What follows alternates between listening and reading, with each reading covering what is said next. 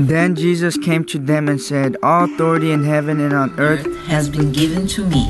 Therefore, go and make disciples of all nations, baptizing them in the name of the Father and the Son and the Holy Spirit, teaching them to obey everything I have commanded you. And, and surely I am with you always to the very end of the age. Welcome to Exploring Missions, connecting mission needs with those equipped by God to meet those needs across the world or across town. And now, the host of Exploring Missions, Bert Harper. Thank you for listening today. We hope you're having a great day um, this weekend, and we pray that God is blessing you. And part of that blessing is being involved in ministry. Uh, whom He has saved, uh, He uses, and He wants you to serve. And it is more blessed to give than to receive. So you want to be a giver of of yourself to others and to missions. And we pray that this program will help you to identify those things that God has put in your life that you can bless others with. Uh, we're on location recording this at the Billy Graham Training Center at the Cove in beautiful Asheville, North Carolina. And so, if you hear the noise in the background, we're in mere, uh, part of a break, and people are milling around and talking and sharing. And so, don't let that bother you. It's not bothering me. So, I hope that will be the case. We have a guest today that we want you to be introduced to, Heinrich Bodis. Heinrich, welcome. Good day, Bert. It is good to have you, and anyone even saying good day and saying my name knows that that's not from the South, okay? Uh, you're living in Philadelphia, Pennsylvania right now? Yes, I'm just outside Philadelphia, but I'm a South African, so the accent. Um, combined with a, with a bit of a cold um, is definitely different than yours. Amen. Well, we are glad to have you today, and we praising God. We're going to build up to what you're doing now, but we want you to go back to South Africa in, in your testimony and tell us what brought you to Christ and then what brought you to America. Well, I was born in the 60s in South Africa, in the early 60s, and that was at the height of apartheid. Uh, so I'm an Afrikaner. Um, we were the bad boys in the um, in the scene down with Nelson Mandela and so forth. Of course, when you grow up in that time, what you see and what you experience, you realize or you think that it's normal. So the segregation that we experienced um, was just to me the way life is. And uh, it took a while before I started realizing that there's something like racism. Um, because um, we never saw the black people. They cleaned our homes, they uh, cleaned our churches, but they um, would never attend church with us or go to school with us or live in our neighborhoods. And uh, so gradually that became a bigger thing. My parents, godly parents still alive in Africa, um, never taught me or um, to be racist in my actions, but that became a, a, thing. On top of that, I was born a sinner, and I did fairly well in my sin. I um, um, when you say we're born a sinner, I, I tell folks, look at your little baby and say you're a sweet little sinner. That's what we are. I, I have two know? sons. I yeah. didn't have to train them out to be naughty. No. They were just doing that very spontaneously. they took after their dad, like yeah. mine did. Yeah, yes, I know that. Um, so I grew up in a in a godly house, um, but I personally had no experience of meeting with Christ. I was never in my church that I was growing up uh, um, challenged to accept the Lord Jesus Christ, and um, so I lived under the impression that I was fine and that I was living a Christian life and that I belonged to the church. And that I was actually very involved in the church. I became a youth leader and deacon, and I did everything else but be the pastor, which I didn't have the training for, and I wasn't old enough to be an elder, so I did everything else. Count, counted the money, cut the grass, um, did whatever had to be done. Um, but I also found myself living a double life, um, where I would realize that what I think and what I feel and what I'm um, putting my mind to is sinful, and um, at the same time I'm living this uh, double life of walking in two ways. And um, the Lord used small little incidents in my life to challenge me outside of the church. So I had a godly upbringing. I had a lot of knowledge about the Bible and Scripture, but I didn't know Jesus Christ at all. So when we talk about Christ in religion, not being a relate, not in you know religion and relationship are two different things. You had religion. Oh yeah, I had plenty of that. But you did not have that yeah. personal relationship. I knew the Bible. I had a very good biblical knowledge. I could take part in quizzes. I could do anything that you would throw at me, except speak about my salvation and, uh, etern- and in eternity. That was one thing I feared. I, I realized that I fear death. I fear Can you think of anything? I mean, you know, here it is, a guy knowing all about it, Yeah. But not experiencing the personal reality. Yeah. Well, it was just a vacuum. I didn't know how to express it. I just knew there was something wrong. Um, little things that happened is that I almost drowned uh, in the ocean, the Indian Ocean, um, at a, about 10 years, 12 years old. And um, the experience of almost drowning was terrifying. Um, I was caught up in a stream uh, along the beach, and actually, a man swam out my way, and I thought he was coming to help me, but he said, No, I'm sorry, I can't help you. I'm, um, I have to save my daughter who's right behind you. And he swam past me, and, he, and that was it. And I was up and down under the water. But out of nowhere, a, a lifeguard appeared, and there were thousands of people on the beach. But he came straight at me with a, uh, a life um, belt around his uh, waist and a boy attached to a, a rope, and he said, "Hold on," and that I did. I didn't debate with him why I should hold on and why the thing is pink and, and why the rope is white and whatever. I Didn't just had- matter? didn't matter. But and now, very many years later, I saw the, the absolute parallel to what Christ did um, as well. Just appeared out of nowhere, and he said, "Hold on," and that was that's what I had to do. Um, as time went on, um, I also my my final breakdown came when I tried to help a, a friend of mine who was in grade 12, and who then realized that he was actually not a, a legitimate son of a very wealthy person in that in that area in that city, but that he was an adopted child and that he was actually a child of a prostitute. He turned around and became an atheist on the spot, um, at least an agnostic, but he expressed that there's no God that could allow that. I had no ways of helping him. I knew he was in trouble, but I knew that I was in trouble too. So what do I share with him?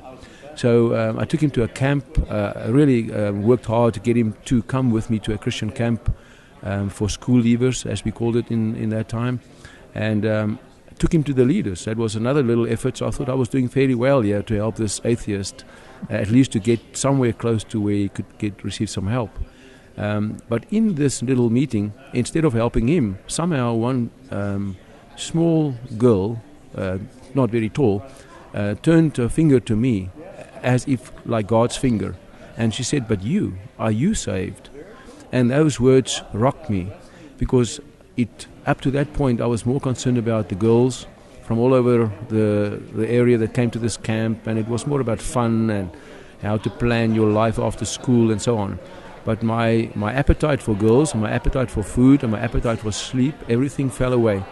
And um, I, I remember clearly um, confessing, going in brokenness, and, and, and, and to a pastor who led the whole thing. It was not part of the pattern of the camp, um, but I knew that I was desperately in trouble. And um, so I, I committed my life to Him, to Jesus Christ as my Savior in 1980. But it took a, a while before this sank in that there is a committed life. Um, the whole thought of revival only came in 1984 when I was a student at a college, uh, university in that same city. And um, the student uh, movement, Christian student movement, could annually invite a speaker to speak. And the students, without the permission of the authorities, which is now fairly steeped in, in uh, apartheid, so it was a white college, no black people attended there, they only cleaned the place. Um, invited this Erlo Stegen, and he was the person that led and that is still leading a revival among the Zulu people, Z U L U, Right. on the east coast of South Africa. And I never heard of them, and I never heard of revival, didn't know what that term means. But the students invited him to come and speak. The, the sin they committed was, to in, was also to allow the 30 uh, member black choir to come along. So there was complete chaos, and the authorities had no other uh, option but to allow this to continue. Here they are.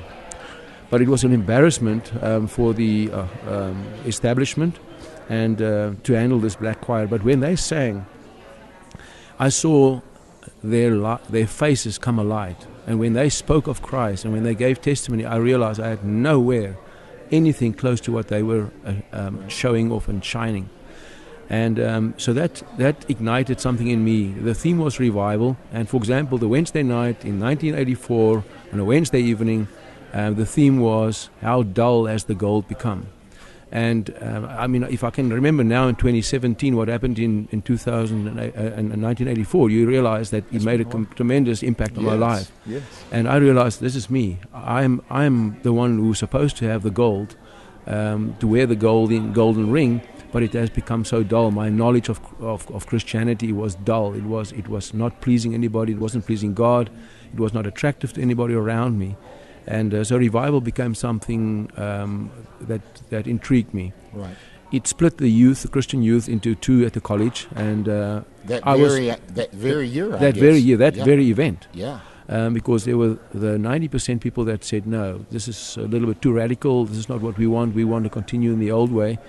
And then um, me and a, quite a few other uh, guys, especially, got together and we were called, they were soon given the nickname um, that we were the Holy Club, you know. Okay. So that's not a bad that's deal. not- that's a comp- that's a compliment in yes, some it ways. is, It is. So um, we continue to seek the Lord, and and uh, things that happen is to how to how to do life, how to do life as a Christian, how to do life as a true in relationship with God, with Jesus Christ, do every day, not Sundays, but Mondays and Thursdays. And as a young man, um, how do I do relationships? Um, how do I do lust? What do I do with sin? What do I do with those those deep down sins that, that nobody talks about? And it took um, a considerable work of the Lord that grew from that time um, to um, uh, realize that it, my whole life, 24 7, belongs to Him. Amen. And um, so at that time, immediately I would say a missions vision uh, was ignited in my life, in my, in my spirit.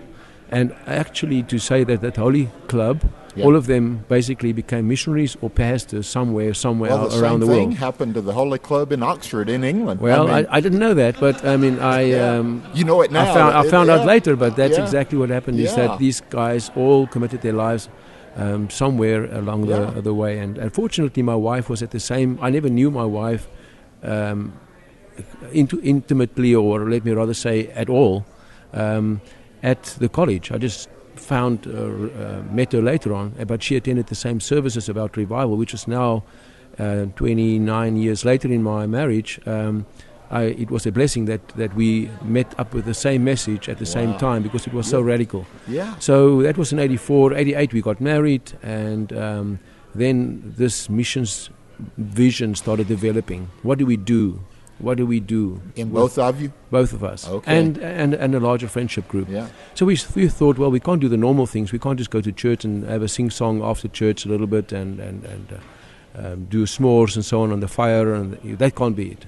So we started reaching out in Port Elizabeth, which is a port city on the east coast of South Africa, to the prostitutes, to the nightclub um, attenders, dwellers, to the um, street children, those who sleep um, without parents. Uh, we started soup kitchens, um, just doing very practical What part things. of South Africa is this in? That is that is very south uh, on the coast, uh, Okay. southeast coast, and Okay. uh, in what's now called the Eastern Cape, okay. which is basically known for where Nelson Mandela comes from. That's the area. Okay. Uh, so it's famous for that. Um, so in time, um, this we also got involved in um, Bless the Nations, which is a ministry that that flowed from the work of Andrew Murray um, in the previous century. Then, and I was a I was always a very keen um, follower and, and of, of Andrew Murray Right. And his works. I read his works, and at one point I actually have to confess that I think I love Andrew Murray more than the Lord Jesus Christ. So I just sort of back back off a bit. Yeah. yeah. Um, but I have a high respect for, When for we his start following men, it, it can it's happen. dangerous. It? Yes, It's- it is. Yeah, No matter what man it is. exactly. Um, and so in time, um, we we did we a personal call developed. So I was very involved. Both me and my wife are, are I would say, at, administratively gifted, and um, so I was involved in public health and and ran big budget, big plans for how to deal with AIDS. Uh, but God then called us in in '96 to step away from from that um, pu- public health uh, way, um, which we were sort of combining with this outside uh, work with uh, prostitutes and so on, to um, go into full time ministry. And um, Let me interrupt here and say, those that are listening, we're listening to Heinrich Botus from Philadelphia, Pennsylvania, originally from South Africa. So if you've been hearing this voice and know it's a little different, that's yeah, why. Yeah, the accent is uh, is, is South African. Yeah. and um, so I, um, in '96, it was the biggest decision in my life. I would say up to that point. Um, I was grown. I was taught to be responsible, to be a responsible man, to um, not do something foolishly like like give up your job, like go into full time ministry. That's foolish. Right. And uh, so, after that point, I had a good It's life. dangerous, too. It's dangerous to sell my house, to stop, to re, to uh, resign. And that first month when I didn't get a, ch- a regular check was like stepping over a precipice into darkness, into a dark hole. But uh, I can testify again, like many other missionaries probably can do, that since 1996 up to 2017, which is now, um, God has been very faithful. And, and uh, the path that I will explain a little bit now has been a, a, an exciting journey with Christ. I never knew that this would be happening when I met up with, with him in, in 1980, 1984, um, and, and, and as time went on, um, an exciting real life uh, presence of God Okay. that um, led us. And, and so I'll probably will have to explain what do I do in the United States? How do yeah, I get that- here? we, we do need to get there, so we make sure we get that. Yeah. we don't want to leave that hanging. you have to cross the Atlantic Ocean at some point. yes, you do. Yeah. Not the Indian, Yeah. wrong way. Yes. but- so you come to America in what year? Um, we came in 2008. Okay. Um, so let me let me back uh, off a little bit, back down. Um, we in 80, in 1996 we went to that exact uh, where the revival among the Zulu people is still happening in on the east coast of South Yeah. Africa. Um, a mission station developed, and uh, me and my wife felt surprisingly we were surprised that we were not called to Russia or to Indonesia or a place like that, which we were preparing for. Um, we even prepared to be homeschool parents um, that we were called to that mission station. And we lived there in a small room with our two sons um, for 12 years. And God uh, used my knowledge of HIV/AIDS and the prevention and treatment and all the things of AIDS um, as a vehicle for taking the gospel into homes, hearts, and, and, and, and areas and uh, where I would never have been if it wasn't for this disease. So God used my knowledge and, and, and just the reality of a terrible disease to um, lead me to um, a place where I could um, use my skills to develop programs for um, how to care for people who are dying. And two, three people would be dying in the same hut, same home. Um, and obviously, what happened next, we couldn't we couldn't back off from that. Uh, they were orphans, so you the parents die, and here are the children. What do you do? So we have to start an orphanage. So um, and that led from the one thing to the other, and eventually a ministry that's well known in the United States by David Wilkerson uh, of the Cross and the Switchblade. Most people, most listeners would know of Yes. him um, in New York. Heard about what we were doing um, in that part of the country. Came to visit us, and it led to uh, invitations to come and speak in the United States and to visit. And um, so, obviously, that was just to me fun. It was good to be in the United States and then to go back to South Africa. That was it.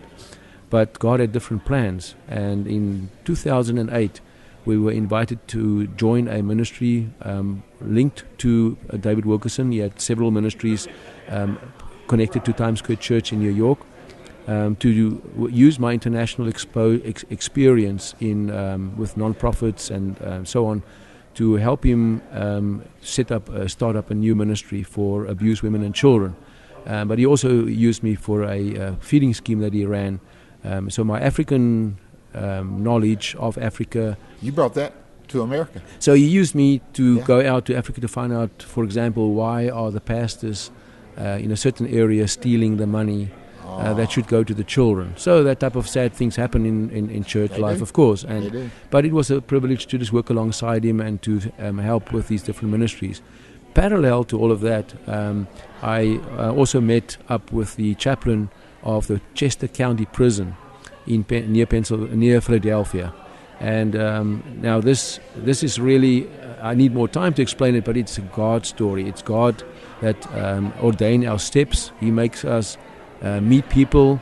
There is no coincidence in what God does. And um, the Africans have a saying that there may be many loose ends in your life, but if you weave it, it can actually make a very pretty uh, uh, Yes, a carpet, a rug. Yeah. And uh, so that happened in my life. That where I met, uh, where I heard about this man, uh, Jack Krantz, who was also one of the sponsors of um, this event uh, that we are attending Right. here in Asheville. Um, he is he's the chaplain of the Chester County Prison. I met him. I heard about him by chance in Africa, and somebody said you must meet him. And I thought, well, you know, So you heard about him in South yeah, Africa. I said, but I mean, so you, there are 300 million people in in the United States. I mean, I have no reason to go there, and I would not meet this guy, except if you sit right at the air, at at, the, at where JF Kennedy. then that's where, the only way that I might meet him. But years later, I came totally unrelated, just on a family visit. Somebody said you need a um, a furlough. I didn't know what a furlough was. I thought you spread it on, on bread or something, because we don't know furloughs in Africa. That's not part of your culture. no, it's yeah, not part of yeah. our culture. So we came out on this furlough. It happened to be Christmas time. We went on the uh, Christmas Eve. Our hosts, who don't know anything about any of these conversations that I had in the past about Jack Krantz and so on, said, "Let's go to a little stone historic church um, near where they lived." And we just happened to be there for a few days.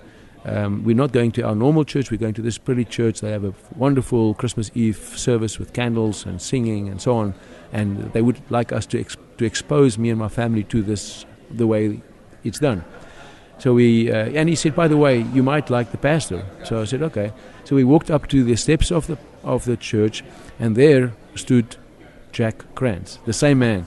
So I mean, how is it possible? You cannot explain it. I always say you cannot be drunk enough uh, to make up such a story. Well, that's what they said about Pentecost. yeah, Uh, it's exactly. too early in the morning. Yeah. It's it's uh, God makes up. and uh, so you're there working with. so, um, long story short, the the assignment with with uh, David Wilkerson passed. Um, he passed away as well, and uh, just before I had to go back to South Africa because we had a three-year work visa, Right, right. we were invi- invited by the same Jack Krantz to um, join the ministry of County Corrections Gospel Mission.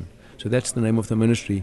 And you can look it up online, County Corrections Gospel Mission. Each of those words, a long name, means something very specific Right. in our context. Um, but it's the ministry that, that runs the chaplaincy at the Chester County Prison near Philadelphia. Um, and I'm privileged to work there um, as, uh, as part of this ministry with one foot inside the prison and one foot outside uh, the prison, inside and outside. Uh, of course, the biggest drive now is that prison ministry has changed.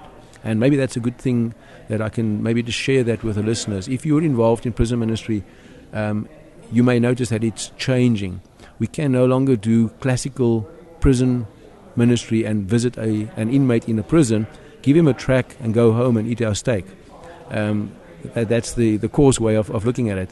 We have to be involved, we have to focus on re entry, if possible, from the, pers- from the moment the person puts his foot in prison and visualize and prepare them for the day they enter society. Okay. So what we do is we do not only reach out to the inmate, male and female, um, in prison, which I do, but we also prepare the family for them to come back. We work therefore with their children, with the grandmothers, with the mothers um, in, in, in one of the towns where most of our um, criminal activity is happening. And we have a campsite uh, where we have summer camp and weekly um, events for the children and the mothers, Bible studies. But uh, my specific job is to prepare congregations in the wider county from different denominations uh, to train them to be mentors. Now, the listeners may find this a little bit secular, maybe. What's this mentoring? Mentoring is just the, the nice word that the world uses for discipleship. Exactly. And, um, and we may, uh, might as well use the opportunity while it's there. And the prison, I personally believe that uh, the next round of revival, now I might be, um, people may not necessarily agree with me, but I believe that the next uh, awakening, uh, the next revival might come um, in unlikely places. And I call inner city and prisons unlikely places for well. revival. I would agree. And um, my own way of, of, of looking at this is that nothing is impossible to the Lord. Amen, brother. Actually, Job said everything is possible to him. So the the only way that God breaks out a little bit of a sweat is when some, is when we call something impossible. So revival in prison and revival in the inner city is probably fairly impossible for us to arrange. May the Lord do it. And Amen. so God can do it. He can. And I, I'll ask the listeners to pray with us that God will work in the Chester County prison. Amen. And, uh, Brother, this is an amazing story. Thank you very uh, much. Thank you for sharing it with us today. Thank you for having me today. God bless.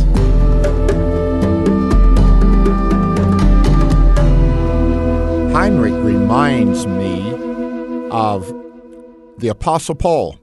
We find Paul first, uh, second time mentioned in Acts chapter 11, when Barnabas went up to Antioch to see what God was doing in the movement that was started there, and after he was there and he saw the faith that was in them and the strengths they had, that it was obviously of God, he remembers Paul, he was Saul at that time, that's back uh, at his hometown in, in Tarsus, and Barnabas departs from Troas to seek Saul. That's what it says in Acts 11, verse 25.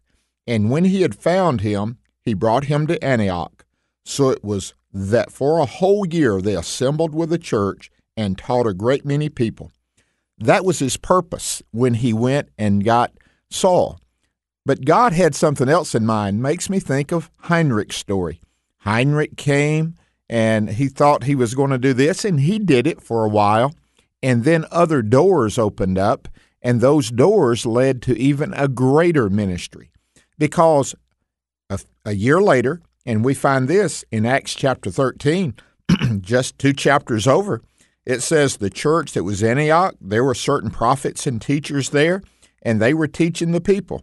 And in verse 2, it says, As they ministered to the Lord and fasted, the Holy Spirit said, Now separate to me Barnabas and Saul for the work to which I've called them. You know, sometimes we may enter a work thinking, This is it, nothing else can do. But God, He can move us because of, of abilities, He can move us because of circumstances to other avenues of ministry, and those ministries are greater than even the one that we started with. And I've seen that in my life. I've seen it in so many people's lives. Uh, when I came to AFA, AFR, I was working with pastors and families. And then the Lord opened up uh, the other program that I have here at this uh, this network, uh, exploring the Word. And then a year or two later, God opened up this program, exploring missions. And so God moves us and directs us and shows us so many things that are open to us. And that was true with Heinrich. It was true with the Apostle Paul. And it may be true with you that God is working in your life where you are and you're faithful. Praise God. But also be ready. Be ready for the Holy Spirit as He did to Paul and, and, and, and Barnabas. And He says, I want you to start this work that I've laid out before you. And it was a great work that that God had for them, just as He has for you. May God bless you and may God use you, not just where you are, but also where He wants you to be. For God's plans are good and they're faithful, and you can depend upon Him. Thank you again for listening to Exploring Missions on the American Family Network.